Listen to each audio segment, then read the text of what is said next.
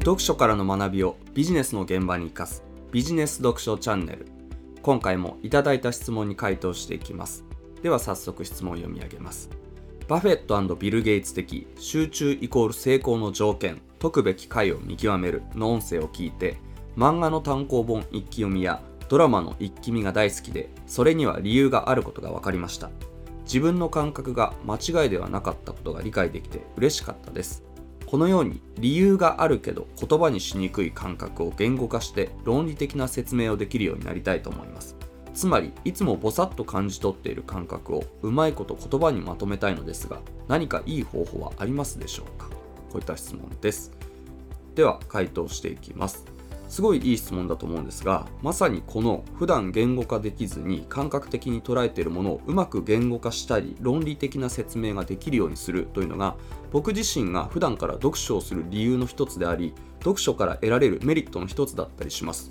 というのもそもそも人間の脳みそというのは必要に応じて瞬時に決断を下すためあるいは脳の容量を無駄遣いせず省エネで動かすためいちいち論理的に考えることなく基本的にはほとんどの物事を感覚的に捉えたり感覚的に考えて判断するようになっていて本当に必要な場合にのみじっくり時間をかけて論理的に考えるという構造になっています。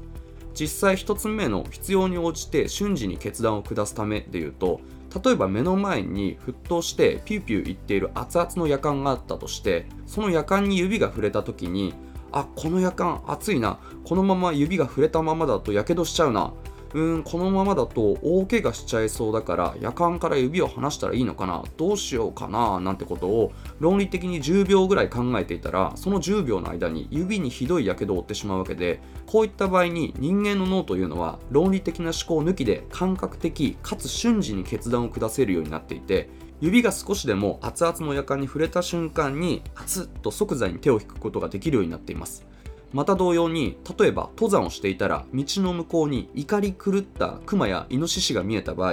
あ向こうからすごい怒っているクマやイノシシが近づいてくるな。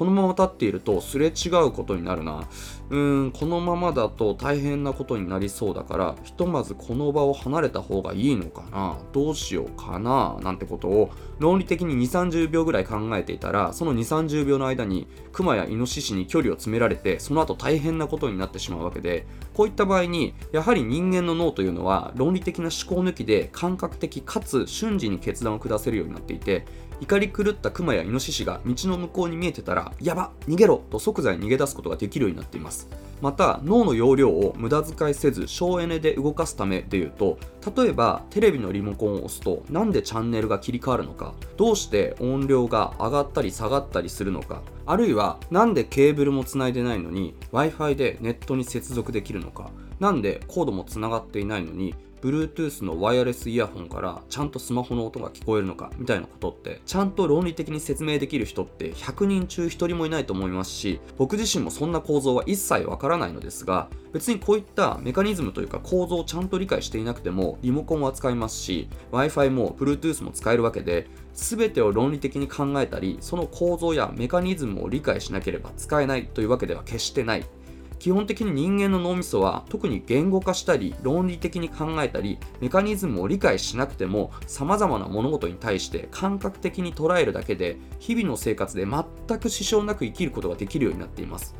もちろんこれはビジネスでも同じことが言えるのですがビジネスの場合もやっぱりテレビのリモコンのメカニズムや Wi-Fi、Bluetooth のメカニズムじゃないですが言葉にしにくいものだったり言語化して論理的な説明をしにくいものあるいは普段ぼさっと感じ取ってはいるけどうまいこと言葉にできないものというのが必ずあってセールスでもマーケティングでも様々な判断を下す中で理由はよくわからないんだけども〇〇するといつもうまくいく感じがするんだよなとか直感に反するんだけど〇〇するとなぜか売り上げが上がるような気がするとかマジで謎すぎるんだけど良かれと思ってやる〇〇をすると制約率が落ちるっぽいんだよな。謎すぎるみたいなものが様々にあるわけですがビジネスの場合はこうした感覚的にしか捉えられないもやっとしたままの状態だと良い成果を出せてもそれを狙って再現していくことが難しかったりあるいは悪い結果につながるのにそれを意図して避けることが難しくなるのですが